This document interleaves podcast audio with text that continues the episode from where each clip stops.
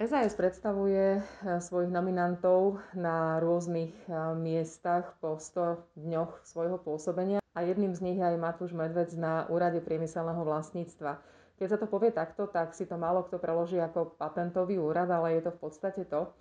A Matúš, vy tam nie ste nový človek. Vy ste na tomto úrade už pracovali predtým, než ste ho začali viesť, je tak? Nie.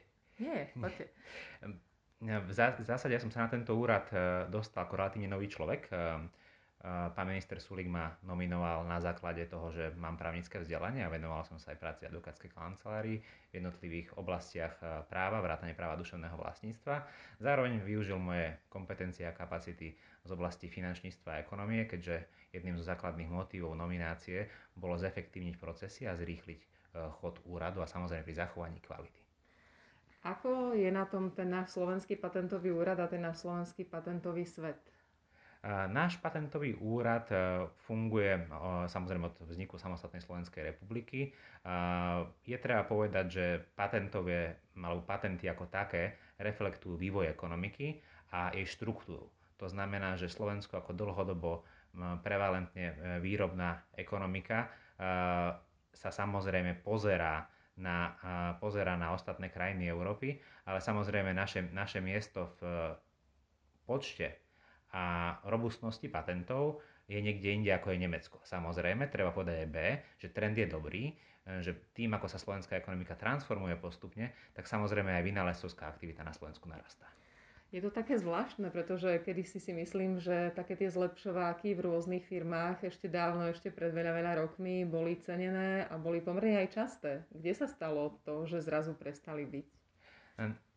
Netreba to posúvať do roviny, že prestali byť. E, samozrejme, na Slovensku je veľa, veľmi veľa šikovných ľudí, inovatívnych ľudí a veľa vynálezcov. E, takže v porovnaní, v porovnaní s inými krajinami na tom vôbec nie sme zle, len samozrejme ešte opakujem, kopíruje to štruktúru ekonomiky. Napríklad e, nezriedka sa stretávame s tým, že nám pristane na stole aj nový motor do lietadla, ktorý si myslia, že Slováci vymysleli. Samozrejme, vždy tie vynálezy treba posúdiť riadne, aby sme vedeli, že či majú, majú všetky, všetky parametre patentu a môžeme my ich zaregistrovať. Takže na Slovensku tá inovatívnosť funguje, aj teraz napríklad počas korony to môžeme vidieť, máme zaregistrované napríklad rúška s vymeniteľným filtrom, alebo napríklad brány na dezinfekciu a ďalšie zaujímavé patenty aj z oblasti elektrotechniky alebo strojárstva. Z čoho tak najčastejšie? Z akej oblasti tie, tie vynálezy prichádzajú a sú to veci, ktoré sú skôr pre fabriky alebo sú aj pre obyčajných ľudí? Uh, sú aj aj, to znamená, že vynálezy sa týkajú aj toho bežného spotrebiteľa, ale týkajú sa samozrejme aj priemyselného využitia. Uh, ako som spomínal, posledná vynálezcovská aktivita sa zvýšila najmä kvôli epidémii covidu, to znamená, že vynálezci reagovali na to, čo sa deje v spoločnosti čo sa týka toho najväčšieho počtu, tak e, opäť sa vrátim k tomu, že to reflektuje štruktúru ekonomiky. To znamená, že príjm hrá strojárstvo elektrotechnika. Tie tvoria viac ako dve tretiny patentovej aktivity na Slovensku. Patentujú sa aj jedla, pokrmy?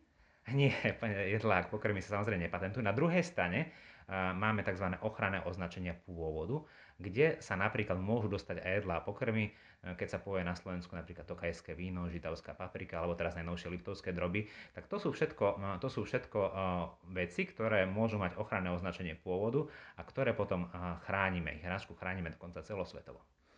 Môže naozaj sa uchádzať o registrovanie patentu hocikto, alebo na to treba nejakú špeciál, nejaké špeciálne predpoklady? Rýchla odpoveď by bola, že hocikto. Tá pravda je taká, že samozrejme na to, aby niekto mohol splniť podmienky pre registráciu patentov. To znamená, že ten patent musí byť nový, nový celosvetov, musí tvoriť nový tzv. že stav techniky, potom musí byť priemyselne využiteľný a musí byť za ním vynálezcovská aktivita. Čiže áno, je to dovolené všetkým, na druhej strane tá realita zužuje ten okruh prihlasovateľov len na tých, ktorí tieto podmienky vedia splniť. Koľko možno ľudí na Slovensku prichádza s takýmito nápadmi? 100 desiatky, stovky, možno tisícky? Možno sa niektoré mená aj opakujú?